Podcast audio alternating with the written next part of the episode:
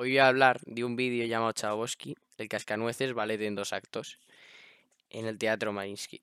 El Teatro Marinsky, como el título nos dice, es donde la obra se desarrolla y es un teatro histórico de ópera y ballet en San Petersburgo, que está en Rusia.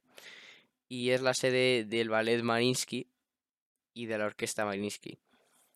Como el título nos indica, eh, el autor es Chabosky y nació en Rusia en 1840 y murió en 1893 y era un compositor ruso que tras el éxito de La Bella Durmiente en 1890 el director de los teatros imperiales encargó a Chabosky la composición de un programa doble con una ópera y un ballet que después se convertiría en El Cascanueces, el cual es un cuento de hadas em, de ballet y está estructurado en dos actos.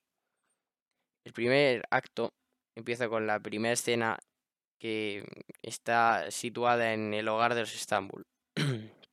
la obra empieza con una obertura en miniatura igual que la suite.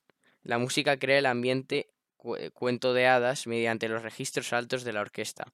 El telón se abre de repente y muestra la casa de los Estambul en la víspera de Navidad, donde Clara y su hermano Fritz y sus padres se preparan decorando el árbol para la fiesta de esa noche con sus amigos y familia.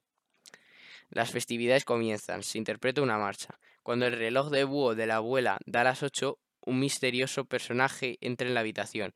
Es Drosselmeyer, un concejal local, mago y padrino de Clara, que también es un talentoso fabricante de juguetes que ha traído regalos para los niños.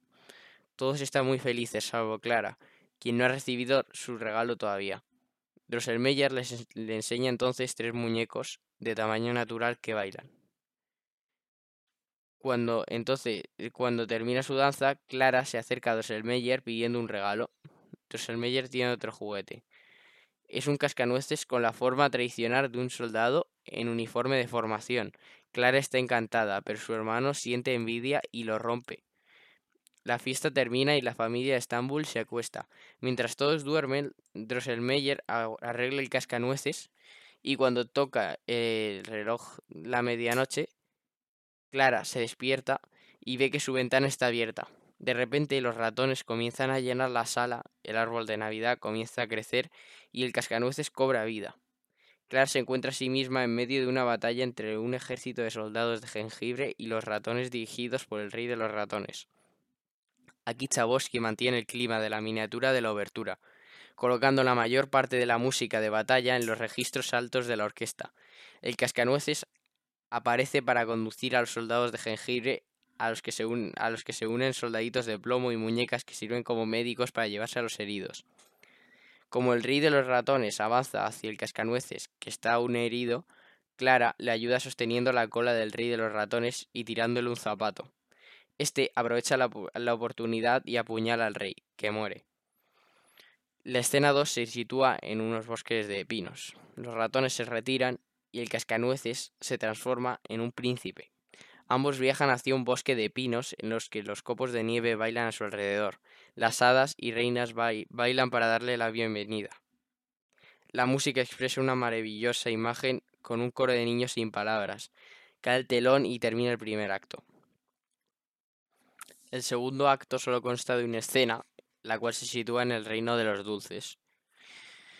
Clara, el cascanueces y Drosselmeyer llegan al reino de los dulces donde los recibe el, hada de azúcar, su caballero y el resto de los dulces. Se sucede en una danza española, a veces identificada como el chocolate, una danza china relacionada con el té, una danza árabe relacionada con el café y una danza rusa, a veces llamada bastones de caramelo.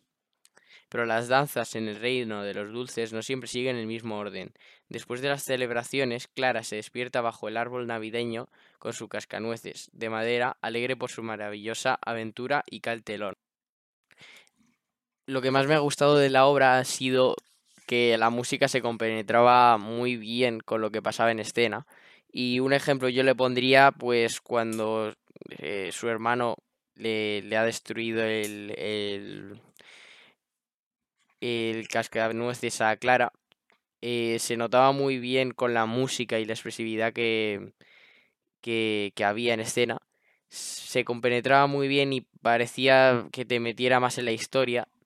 ya que en momentos más de tensión la banda sonora se agudizaba y muchos instrumentos empezaban a sonar eh, a, la vez y con un ritmo más rápido y esto hacía que la historia fuera más dinámica.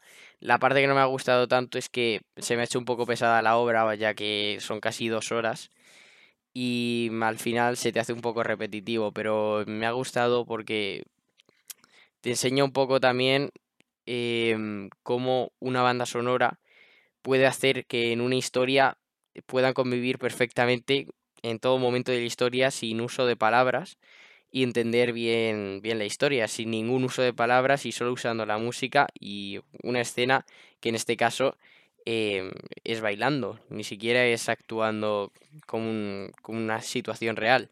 Y que te haga entender eso la historia, pues me parece un punto muy positivo de la obra.